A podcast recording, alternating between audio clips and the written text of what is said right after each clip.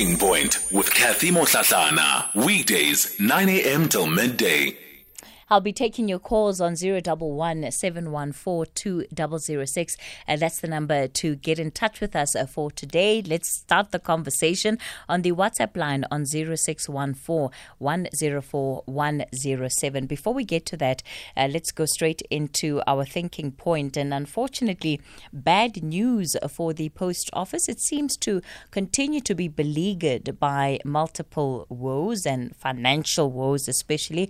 Aubrey Tshabalala is the General Secretary for the Communication Workers Union. Aubrey, tell me about these financial uh, problems at the post office as a union. What are you seeing? Uh, good morning, and thanks, uh, Kathy, for having us. Uh, the challenge in the South African Post Office is what we've been raising all along with regards to the mismanagement of post office as a sector, uh, which brings now a serious challenge to workers. Amongst other things is that uh, workers will be experiencing a, a situation where we won't be able to access healthcare during the time of the covid nineteen pandemic. And uh, in addition to that, we also have a, a situation where their pensions are not paid. So it's a combo of uh, challenges that are facing workers currently. So, are you saying that the post office has been able to un, to to not pay medical and pension benefits for its workers? Yes, uh, actually, um, if you recall, we have released a statement uh, sometime last year mm-hmm. when all the statutory benefits were not paid. Uh, that will be including the policies, uh, the U I F, and all of those. Uh, but uh, since then, some has been paid. In this instance, post office has paid some medical aid, but has, has failed to pay medipos, where a majority of uh, workers uh, in post office use medipos, which uh, uh, is estimated around about nine thousand workers.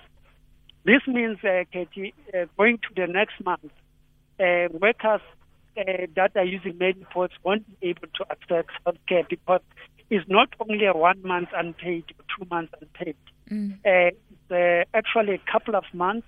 Uh, we count it back to, to last year, like the time we're releasing the our statement around that. So, so, so Aubrey, are you saying that from last year, when the post, when the Communication Workers Union raised this issue, nothing changed? Because they seem to have been talks about how the post office was going to get some kind of financial assistance. So are you saying that that, that actually did not help the situation of workers?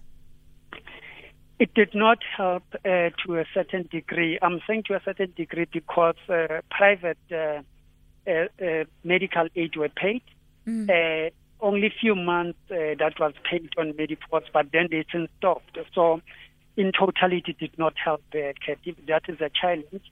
And uh, now that uh, we also have the pension fund raising a flag again uh, to say that uh, it's not been paid, which raises another concern, because if you recall, even the U I F, we found out later that uh, the post office actually did not pay. So we had to run around to try to trace where is it uh, that post office is not paying, uh, where is it where it's paying. Because mm. on the salary advice, in the pay slip, it indicates very clearly that all those uh, uh, uh, creditors have been paid, and as a result, uh, workers, in their view, they've been paying all these things. So that becomes a challenge. So what does this mean now? What what what happens now? What what are the options available to you?